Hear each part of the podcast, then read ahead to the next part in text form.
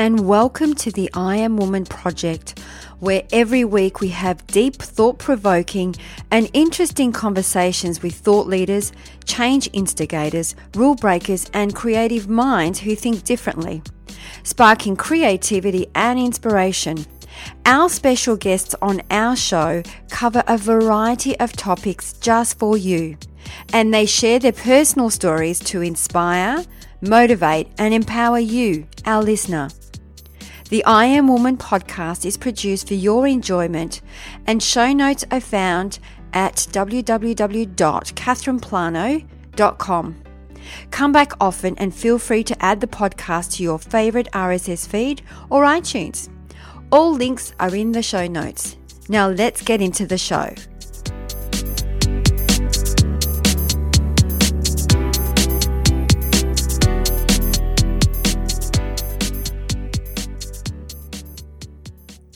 People are always complimenting on my photos and they ask me, Who is your photographer? And I tell them I don't have a photographer. I have access to the best photographers. That's the main reason why today's episode is brought to you by Verve Portraits. Let me share my experience with Verve. They genuinely want to know all about you.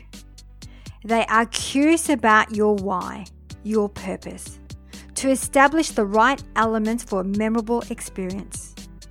Verve really know how to capture your story and bring it to life that creates emotional connection. They carefully select the best photographers from around the world, and their mission is to create unforgettable experiences that will be celebrated for a lifetime. So I highly recommend that you check them out and prepare yourself for your own unforgettable experience. It's now time to head over to verveportraits.com.au forward slash Catherine, where you receive a discount as a special gift for our listeners.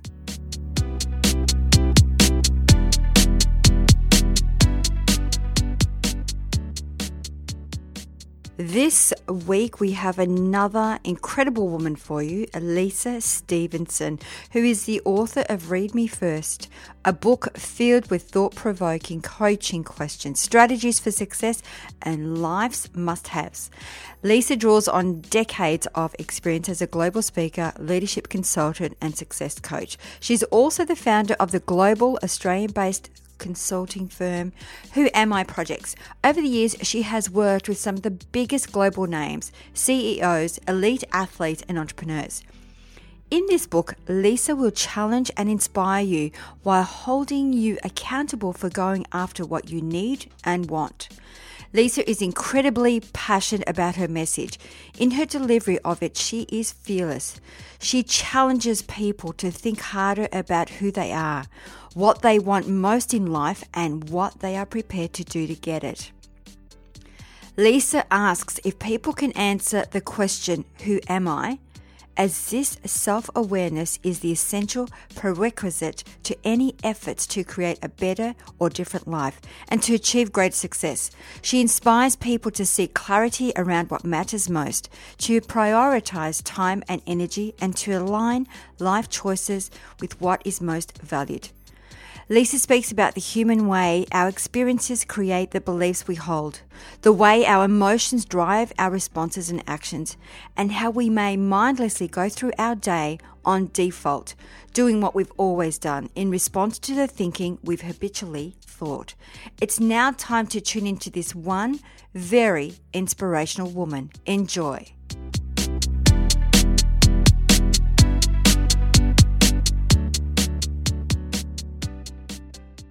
Well, we have another super special guest for you from Australia, actually not far from where I live, Lisa Stephenson. Welcome to I Am Woman Project. Oh, hi, Catherine, and thank you so much for inviting me. Oh, it's been an absolute pleasure. And for our listeners, Lisa's got this book, which is absolutely beautiful. It's called Read Me First, which we'll really unpack during the interview. But before we get started, Lisa, we always love to ask our woman of inspiration her unique story. So, what's your unique story? How did you get to where you are today?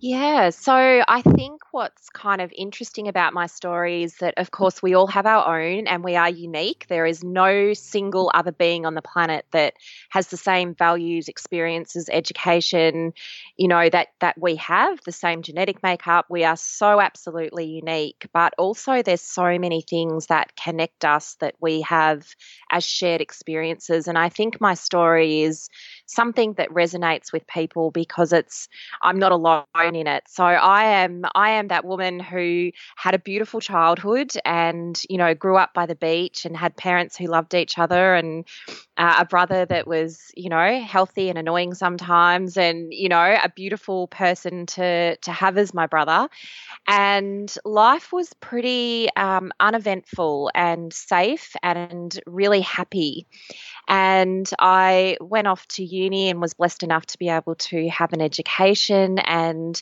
very early on at the age of only 17 met the man I was going to spend the rest of my life with and was married by the time I was 21 by the time I was 25 I was you know ready to start being a mum and was really fortunate that when I decided I was ready to have a baby could have one and have a healthy one, and went on to have three beautiful children. And one day, my husband, that I'd spent my whole adult life with, decided to not come home. And that sounds quite dramatic, and it felt quite dramatic at the time. And I found myself in the position of very, very quickly having to work out how do I do single motherhood? How do I create a career that will allow me to be emotionally, spiritually, financially stable? And care for my children and having to work out what a what a different version of happiness and success would look like for me and that's really the path that I've been on for the last 9 years Catherine wow yeah I, am sitting here go I can't imagine what that would feel like not having your husband come home. I mean, did you get any form of notice or just just didn't turn up? No, I mean it's it's an uncomfortable thing to say because of course we all like to think that we are emotionally aware and you know we know when things aren't right or but I really didn't know that was going to be the outcome. It had never crossed my mind that I would end up being a single mum with full custody of my children and you know we hadn't ever broken up before. Uh, and you know, for the the beautiful listeners of your show, Catherine, I uh, people might be sitting there wondering, well, was he alive and what happened? And and he's he was absolutely alive and uh, he is he's is safe and well and at that time, you know, obviously had some real mental health kind of concerns. Well, he did for himself, um, and also I did. And so there are a range of experiences that kind of go on for you in that time. And it, it does sound quite dramatic. And, you know, I always struggle with that wanting to have perspective in the in these types of conversations because I think that most of us as grown-ups have those moments where our world crashes in and what I'm really fascinated in as a as a coach is who we are in that because it's really easy to be awesome when life is fantastic and everything's lined up beautifully. But who are we when life is hard? Oh, I like that one. I mean, I could relate to your story. I had a very similar story, and I was a single mum for 11 years. So I can actually wow. relate to that. But I didn't have three, I had one. Uh, but it does take a lot of courage to actually share your story. But it does, by sharing your story and having the courage to share your story, helps others uh, I don't know that there is light at the end of the tunnel because sometimes we do get stuck. I know for me, I was very lost and very stuck and, you know, blamed myself and looked at what did I not see and what did I not do. And as we, I guess some of us may fall into, uh, and then it's pulling yourself out of that. That was, that's when the real work starts is pulling yourself out of that rut. Yeah. And I, I think it's, there are men that have this experience as well. And certainly I've had this conversation with lots of amazing women and it's, it's, I think the real gift, you know, for me is that we are so incredibly resilient. You know, we are, this is not the life that I had planned to live, but when we make very conscious choices about who we're going to be and what are the experiences that we want to create for people that we care about and you know, oh my gosh, how how do we even work out what what happiness is? And you use the word we get in a rut. It's very overwhelming. You know it's mm. overwhelming and all consuming when you think you have life worked out and all of a sudden you don't so true, absolutely. So there was a post that you had resilience over happiness, which I wrote that down because I'd like to unpack that a little bit, and I really like that actually. Mm. So talk us through that one.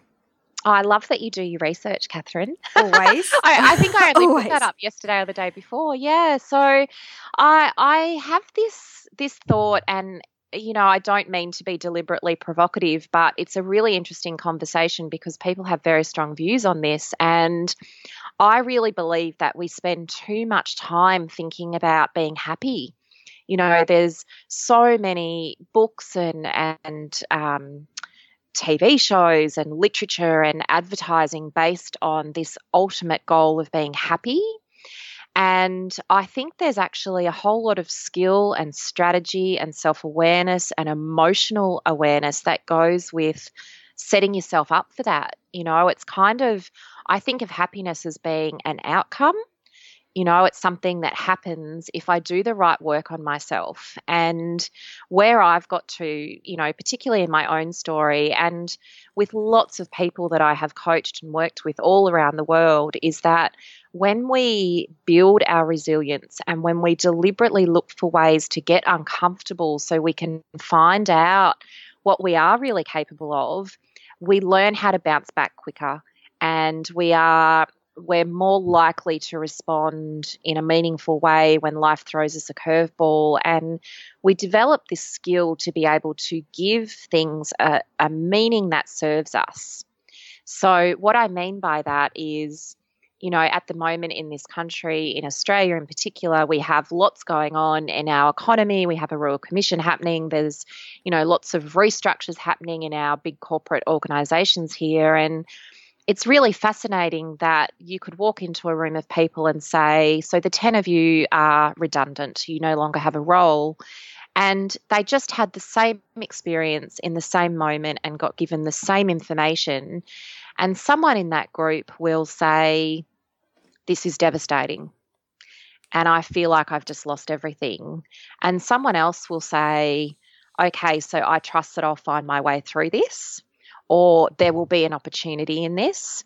So, when we are resilient and we value being resilient and we have an awareness that every day we are in situations where we have an opportunity to learn, I think we become happier anyway. Does that make sense? Yeah, absolutely. So, how does one become resilient? What would be some tricks or, or ways of moving toward resilience? Because not everyone is resilient. And I think that's one of those things is it could be learned. It depends on your situation. So I think that, from example, uh, you may be resilient depending on the life experiences you've had and the things that, you know, those curveballs that have been thrown at you.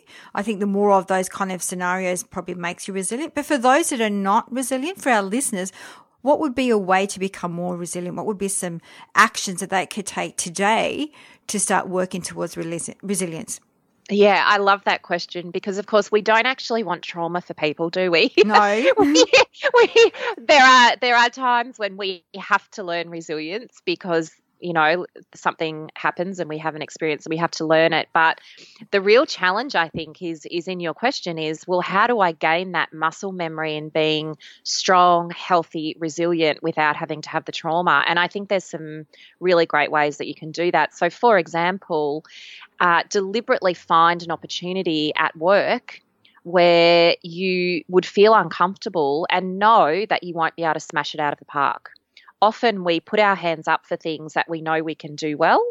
But what if we put our hands up for things where we will probably make some mistakes? We won't necessarily know how to resource it. We might not have the right contacts or the right information or knowledge to be able to do it really well but trust that we will get some learning and we will meet some new people or we will discover some things that will set us up for success in the future.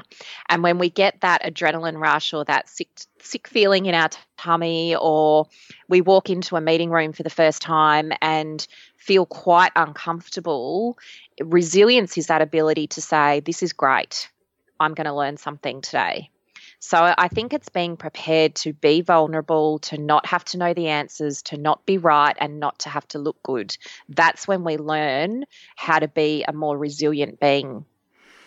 I love that. And I think that really resonates with me, special. I talk about get comfortable with being uncomfortable, find ways to stretch yourself because we we are we're creatures of habit we become quite complacent and i think that sometimes we need to put ourselves out there to feel the fear and embrace the fear and walk through that bridge of fear to then find that actually wasn't that bad at all yeah, and sometimes we surprise ourselves. You know, it, it can be that we work out we're smarter or more generous or kinder or more emotionally strong than we knew. And if we don't put ourselves in that situation to feel a bit of that fear, we actually don't discover that. So I actually think we have a responsibility to deliberately stimulate some situations where we get to learn stuff.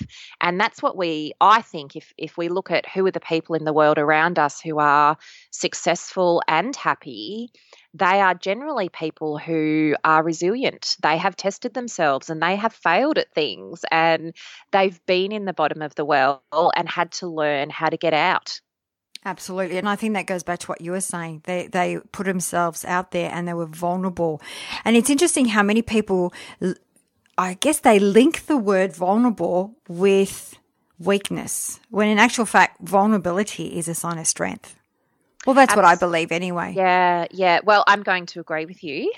and we're the ones talking, so we can say that. Yes. um, right. I, I, absolutely agree. And when I am, you know, coaching uh, people who are in leadership roles or people who are parenting, there is something so powerful about people understanding that the greatest strength comes in vulnerability.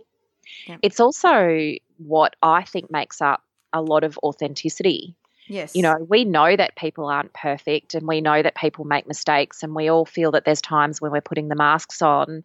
And so when we are vulnerable and say, hey, I'm working this out or I'm actually not quite sure what to do here, there's something about that I think that allows people to trust us and understand that we are a whole person. You know, we set ourselves up for all kinds of trouble, I think, when we say we've got it worked out.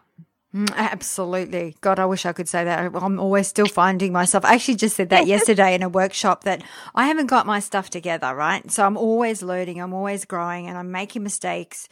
But at least I look at my mistakes and, and actually say to myself, Catherine, what have you learned from this? And what are you going to do differently next time? Because that's how we grow. You know, we, we're not perfect. Uh, I think that I just want to pick up on the point you just made, Catherine, about it's what did I what did I learn and what will I do differently next time?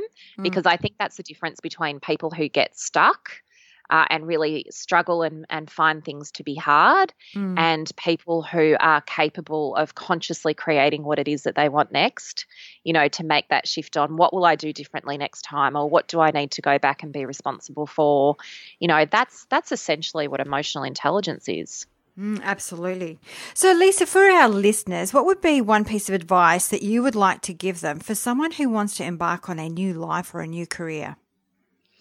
Yeah, oh that's such a good question. We could just talk about that for an hour. True. I think I think there's there's lots of things actually that need to be done and I want to make that point because I think sometimes people decide that they're going to do something new or different and they just they don't do the work that's required.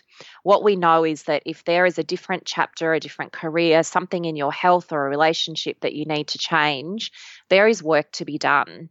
There are no quick fixes. So the first thing is about getting a plan, which is not a sexy answer, you know, but you need a plan. You need to very consciously write out and identify what it is that you're going to do, what are the time frames that you're setting for yourself, how are you're going to be accountable to your plan, what kind of support do you need around you, how will you know if you're doing the right things, what how will you think about your plan in a way that allows you to adapt and evolve it? And also, as part of that plan, having absolute clarity on what success is going to look like and feel like for you. How will you know when you've got there? So, the planning part you know, when I say that, sometimes people roll their eyes and go, "That sounds kind of boring." but it's it's really important to sit down and create the time and space and step out of being busy and and ask yourself, you know, the questions that you don't even know the answers to and what are the things that you haven't thought about yet. So getting a plan is really important. And it's it does sound so easy, but you would be surprised that how many people don't have a life plan. Like they're yeah. really good at uh, creating a plan in business or work, but when it comes for themselves to build a life plan or even goals for themselves, it's it's just one of those things they don't do. And I, I always look at it this way: it's like jumping in the car and not knowing you're going. So you're staying, yes. ca- your car is parked in the car park and you're not moving anywhere. That's what life is if you don't have a plan. You're stuck in your car park. Absolutely. I actually have a chapter in the book that's that is called "You Are Your Most Important Project." And it's it's very aligned with what you're saying now, Catherine, that if you look at people who are responsible for a project in the workplace, you know, they gather the right people, they consult experts, they set timeframes, they monitor the project, they set outcomes, and can be highly effective and successful at that. But when it comes to their own life, um, we're kind of we can be just going along to get along really so if i was my most important project what are the things that i would have in place who are the people i would talk to what would my plan look like and how will i know if i'm going to deliver on that so I, love that. We, uh, what would be different if we made ourselves important? Mm, I love that. Make yourself a project. So you were talking about finding the right people, and finding a tribe is one of those things that we we do talk a lot about finding a tribe on the show. And uh, how do you find your tribe? How do you go about it? Yeah. So I I think about the I, I think there's a lot of conversations around finding a tribe that feel really warm and inclusive. I take quite a strategic view to this. My tribe uh, is is not about the friends that I have, my friends and family and people that I love and I surround myself with. You know, to me that's a different thing. That's my support network. My tribe are the people who want me to do well.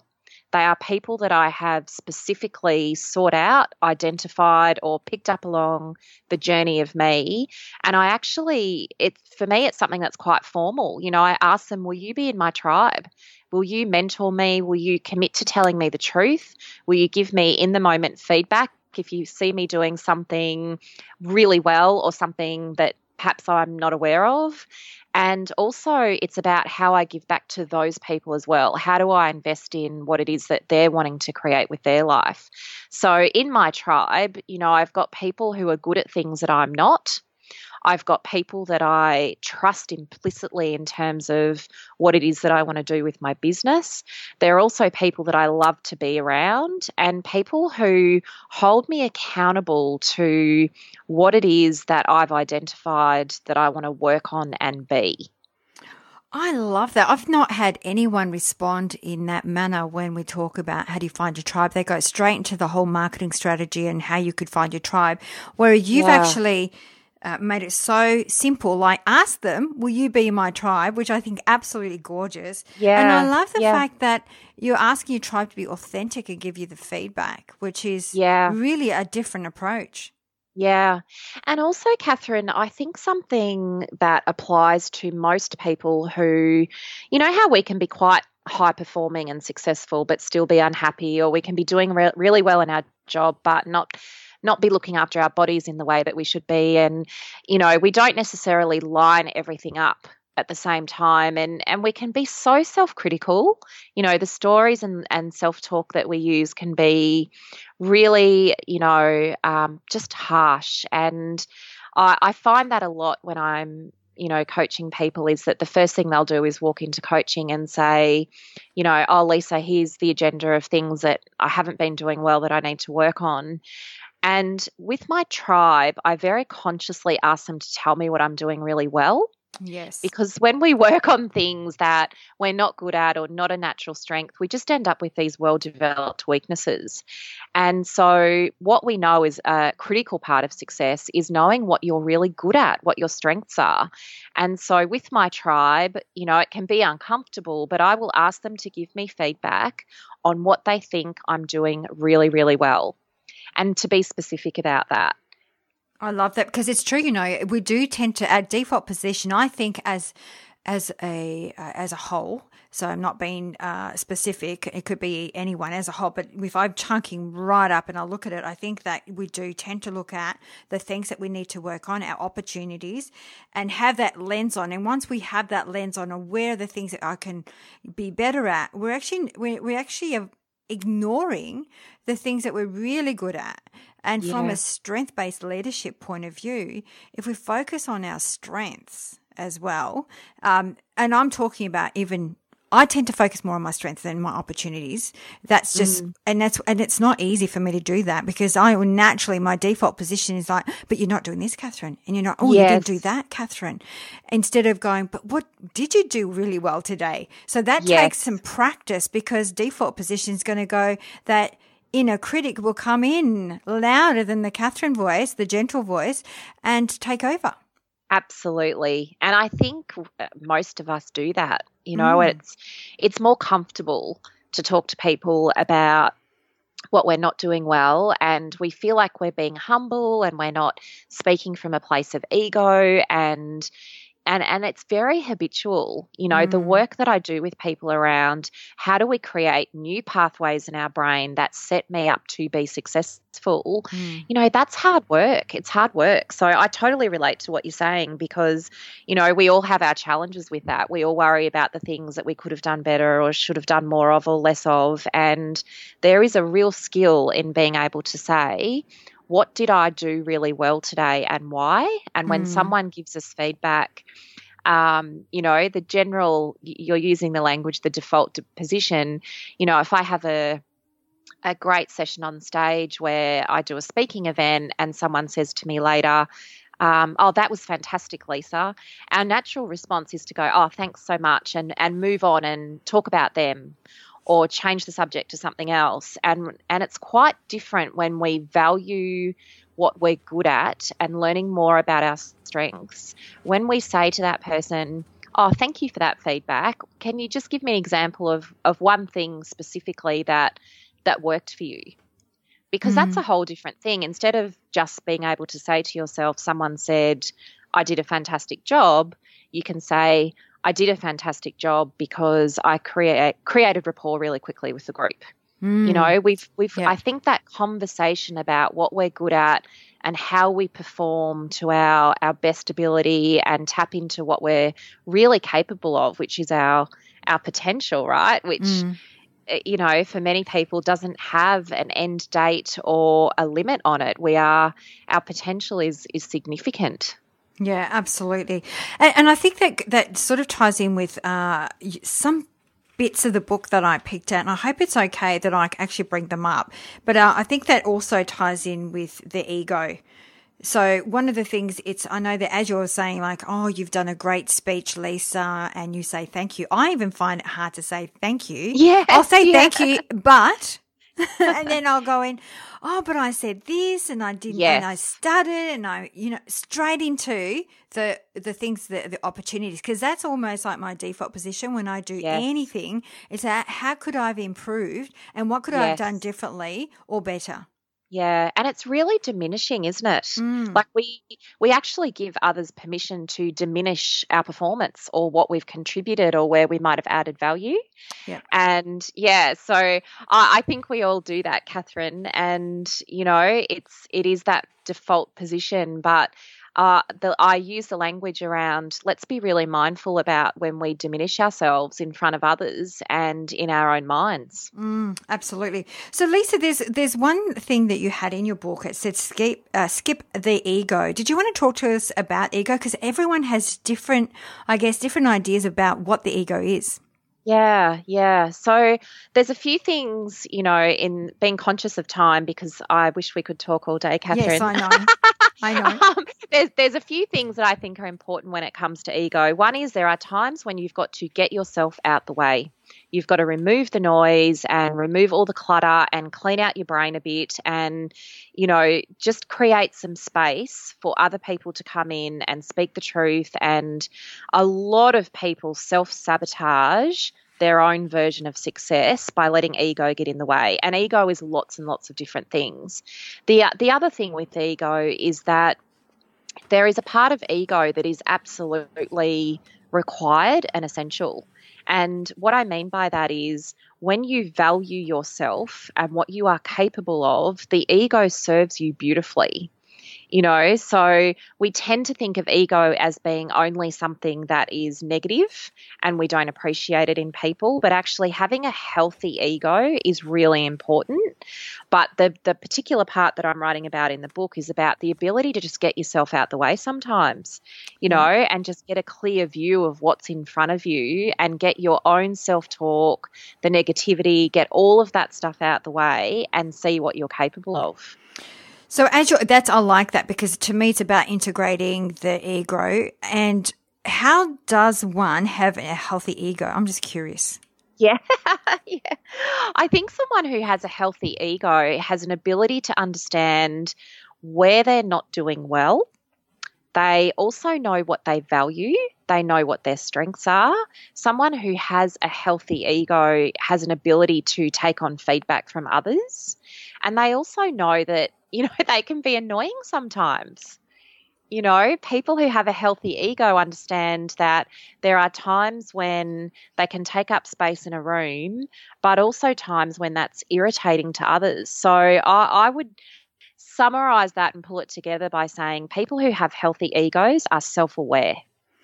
Oh, I like that a lot. That mm. resonates with me. So there's one more thing I would like to pick out of your book. Busy is not sexy. I don't oh. have the time. This is a catch cry I hear all the time. Yes. Yeah. Yeah, and it's it's really not. And one of the things that I have noticed about working with entrepreneurs and elite athletes and people in senior leadership positions around the world is that you will not hear them talking about being busy. Because being busy says, I don't actually have control over how I'm spending my time. You know, there is different language we can use that might be something like, I've got a really full day today, um, or there's lots in my schedule, or lots of things to get through. But being busy says, I haven't been able to prioritize the things that matter. And being busy says that I can't juggle in all of the things that I need to get done and I feel a bit out of control. And we've we have made busy, you know, something that's sexy. You walk into an elevator, how are you going? Oh, really busy. Oh, I haven't even had time for lunch this week. You know, and what what that says to me is that I'm not taking care of me you know, and therefore that means I'm probably not performing at my best. So I think we need to be really mindful, Catherine, about what language we use to describe how we're spending our days and our time. Mm, I love that. Absolutely love that. I'm thinking, I'm thinking to myself, we're kind of rewarding the wrong behaviour, aren't we? Yeah, we're busy. We oh, great on you, Catherine. You're yes, so yeah, busy. We congratulate people. We do. Yes, we do. We say, oh, and we also validate it by saying, me too. Yes. You know, oh, oh, I didn't get home until eight o'clock last night, or I was back on emails at 11 o'clock. And, you know, there are times in life where that is valid and we have a lot to do and there's things that we just need to churn out. But that shouldn't be a long term way that we talk about ourselves. Mm, as you're saying, I'm sitting here going, I'm really busy all the time. Yeah. I'm so good at managing my time because I know how I get so much done in, in my time. So it, there's this sense of pride, I guess, that I get so much done in my time, but I actually don't give myself time. Yes, yeah, that's right. so it's kind of quirky, isn't it? The yes. other thing I'd love to unpack is because talking about being busy is what do you think is one of the reasons that most individuals don't succeed in business? Mm, uh, I think the people who don't succeed in business are, I mean, there's lots of things that can come into play to that. It can be you know, economic or it, it wasn't an, a, a good idea or but I think we see a lot of self sabotage and a lot of times where people aren't prepared to be courageous enough. You know, they they step out too early or they don't learn from the lessons and to be in business, particularly entrepreneurial, we have to be prepared to look like we don't know the answers and like we've taken some risks and we might lose some staff. And for everybody who has succeeded and smashed something out of the park, there's probably a whole lot of stories that sit behind that, you know, where they haven't done so well or mm. failed something even. So I think there's there's a there is absolutely a link between being courageous and being successful in business. Yeah, I like that. And I, I think that when you're tra- uh, talking about self sabotage, how does one know if they're self sabotaging? I actually was having this conversation with someone this week. The, the thing about self sabotage is that it's very personal the things that we do to sabotage our own well-being or our success are quite personal to us and they're normally habits that we set up years and years ago and we might not even know that we're doing them so busyness can be one way that people do that. If i fill my days by being really busy i don't actually have the space to do the thing or create the dream that i really want.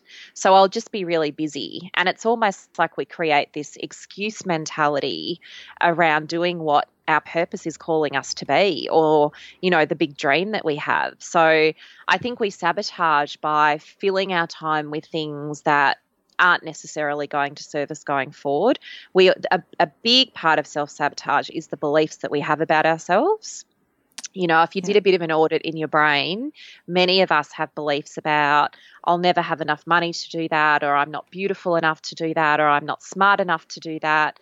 So the beliefs that we have been having day after day, potentially for years on end, absolutely can sabotage where we get to.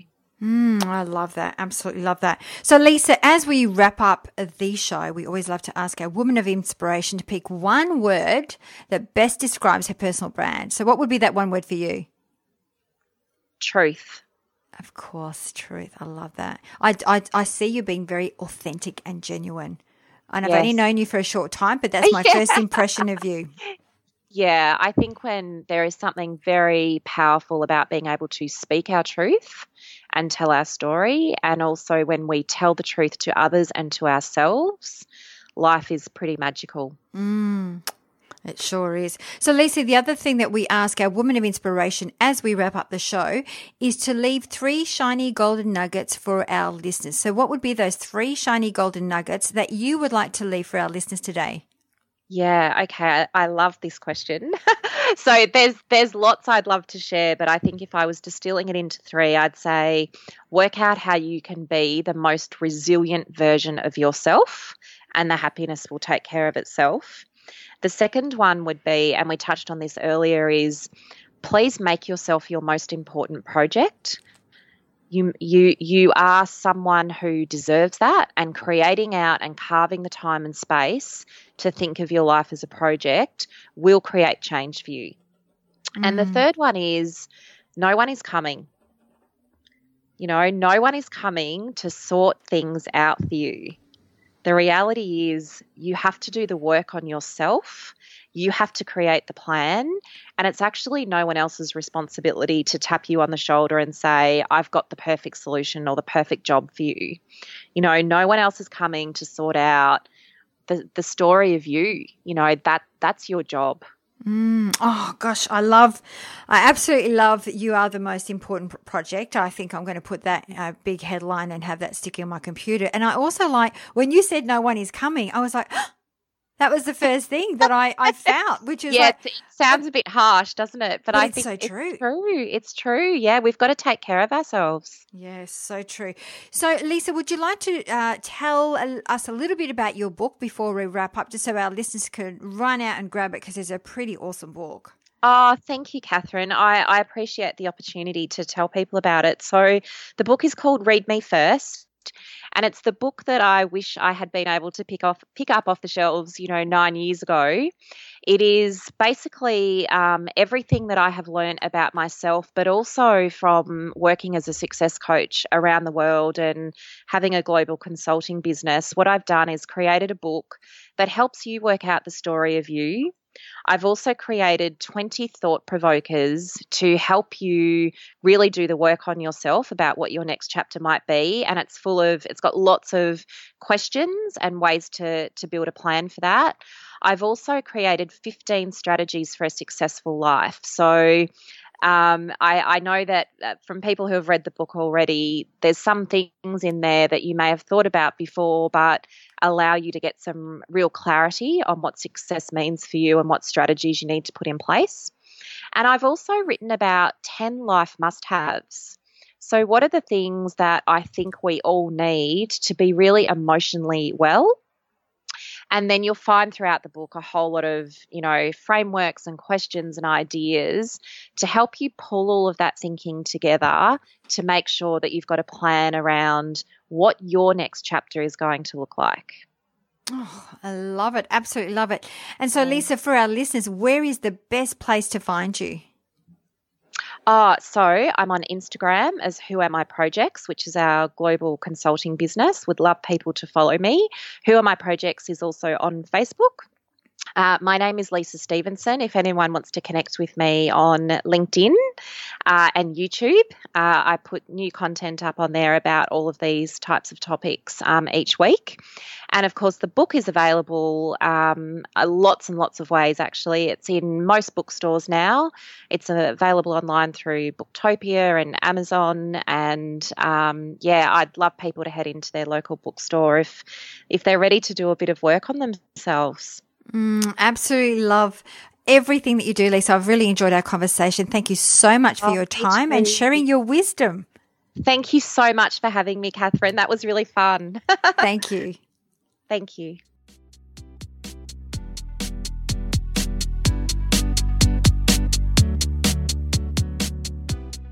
That brings us to the end of another episode. I hope you enjoyed the show, as it is my mission to reach out and inspire as many individuals like you.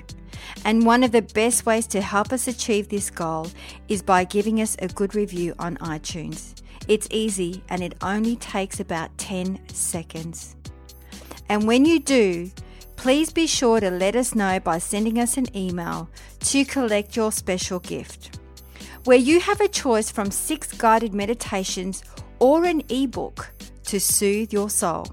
Now, if you have any questions or special guests that you would like to hear from, please send us an email to support at catherineplano.com.au and we will get right back to you. You can also find us on Instagram, Twitter, or Facebook at Catherine Plano. That's it for now. Thanks for listening. Until next week, please take care of yourself.